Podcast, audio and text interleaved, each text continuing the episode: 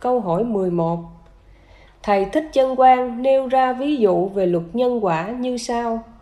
Ông A bị mờ mắt là vì trước đây, khi thấy ông B khổ, ông A quay mặt đi chỗ khác. Xin hỏi nhân dân. Ý 1. Thầy Chân Quang chỉ thấy nhân quả của ông A bị mù, mà không thấy nhân quả của ông B bị khổ. Giảng về nhân quả như thế, có đúng không? Ý 2.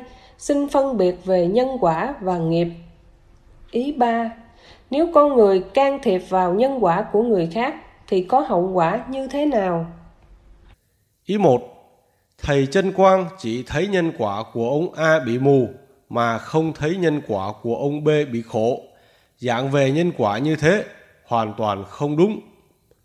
Ý 2. Xin phân biệt về nhân quả và nghiệp. A. Nhân quả là suy nghĩ và hành động của mình tạo ra nhân quả. B.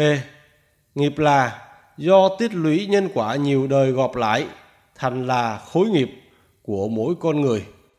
Ý 3. Nếu con người can thiệp vào nhân quả của người khác thì có hậu quả như thế nào? Ở trái đất, nhân quả do sức hút của điện từ âm dương mà sinh ra, không ai can thiệp vào được, kể cả vị toàn năng toàn giác. Nếu người nào cố tình can thiệp vào, giống như cây thật to ngã đổ mà đến chống đỡ vậy.